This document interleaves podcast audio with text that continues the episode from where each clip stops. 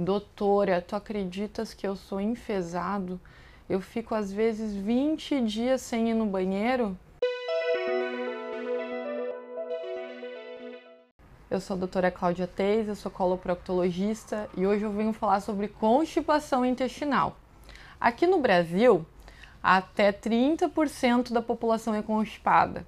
O que, que é constipação? É você ficar sem evacuar.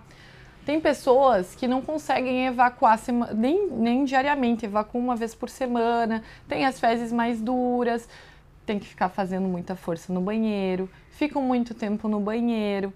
E assim, isso causa uma complicação muito grande na nossa vida, porque gera dor abdominal, gera distensão e a constipação por si só, ela, ela acarreta outros problemas. Hoje em dia tem muito estudo a respeito de desbiose intestinal, que as bactérias lá do nosso intestino, que estão lá dentro, a flora intestinal, ela, ela fica modificada por causa disso.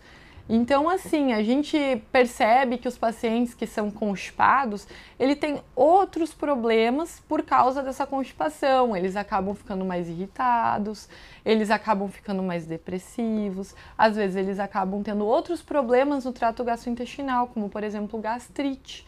Então é muito importante que você que não está conseguindo evacuar adequadamente seja avaliado por um médico, um médico especialista, Inclusive, você vai ter que fazer toque retal para isso, tá? É bem importante, porque assim a gente consegue diagnosticar se você tem algum problema ali na saída, né?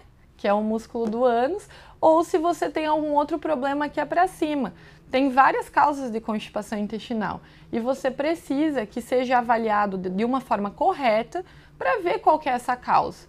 Então, assim, busque atendimento médico, não vai ficar, ficar, ficar enfesado em casa, tá? Se você gostou do conteúdo, dá um like, compartilha esse vídeo e se inscreve aqui no canal.